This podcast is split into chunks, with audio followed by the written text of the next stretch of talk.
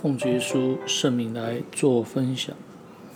当主耶稣从死里复活之后，向门徒总共显现了三次。在这三次的当中，其实有着三次的一种程度。那么在第三次中，主耶稣借着一百五十三条鱼的一个神机，啊，也就是要来向彼得来提醒。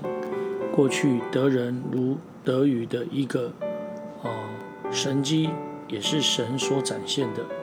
那今日，当他们在耶稣死里复活之后，竟然又回去来捕鱼，所以我们从这边就可以看到，这个彼得是主耶稣特别要来向他来说话。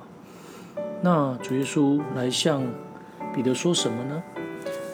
主耶稣对这个西门彼得。哦，来说你喂养我我的小羊，这是第一次。那第二次啊，主耶稣又说你喂养我的羊。那在到了第三次之后，主耶稣说你喂养我的羊。最后，主耶稣来告诉他，最后他人生的终局要走向何处？那我们从主要彼得去牧羊。羊、小羊以及羊的过程当中，我们把它设定在教会的啊弟兄姐妹里面。耶稣说他是羊的门，耶稣说他是好牧人。因此，我们从这边就可以知道，我们就是羊圈的羊。那羊圈的羊就是神的一个儿女。那儿女们。可以恒切的祷告，这些儿女们能够在教会当中热心聚会，专心听到，欢喜的唱诗，认真读经，努力圣工。但是，唯有主耶稣，或是有着以耶稣基督的心的牧者，才能够深切的了解自己的羊群，让这个属神的儿女。能够在这个羊圈的里面，不仅仅是来领受灵粮，而且也不脱离这个羊圈。那基督徒是主耶稣基督的羊，那儿女是父母的羊。主耶稣基督是好牧人，主认识他的羊。有些时候，我们常常会以为说，这个主耶稣不认识我们，不知道我们的需要，但是主耶稣是天上的真神，那他必定认识他的羊。而今日主耶稣将他牧养的工作托付给彼得，也就是托付给我们身为牧者的啊弟兄姐妹。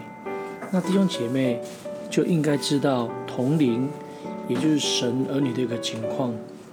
那么父母关爱子女，那么才会知道他的个性、他的习惯、他的兴趣，哦，他能够吃多少，以及他的健康状况、优缺点等等的。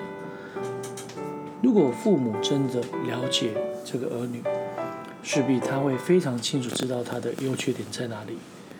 那一样在教会当中，以着牧人。的心为心的弟兄姐妹，若是把这些作为神儿女的这些弟兄姐妹，也视之为啊，以为父为母的一个角度来关心他的时候，那么我们肯定会知道他们的信仰状况是怎么样。那这些儿女们是不是有恒切的祷告？这些儿女们是不是有热心的聚会？又或者是来他来到教会？有没有专心的听道理？他是不是认真的在唱诗，迫切的在读经，并且积极的在参与圣工？那平时是不是哦能够来敬神、爱人、爱弟兄姐妹，或是他的言语是不是他是循规蹈矩的？那么我们为什么要去关心呢？因为真信仰能救人的性命。真的品德能够得神的喜悦，真的关心可以带来给人温馨跟温暖。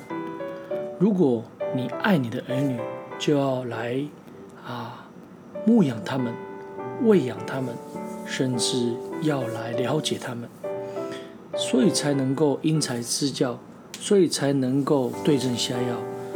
那么在照顾周全，那么在这一个他信心坚固之后，他不会离开教会，而你能够继续的在这当中啊来做好你牧人的角色。所以主耶稣第三次问西门彼得说：“你爱我吗？”彼得说：“主啊，是的，我爱你。”耶稣说：“你喂养我的羊。”这记载在约翰福音的二十一章十五节到十七节里面。那么试问，你爱主耶稣吗？又或者是你知不知道主的羊群现代的状况是怎么样？感谢主，今天的分享就到这里。愿将一切的荣耀归给天上的真神。哈利路亚，阿门。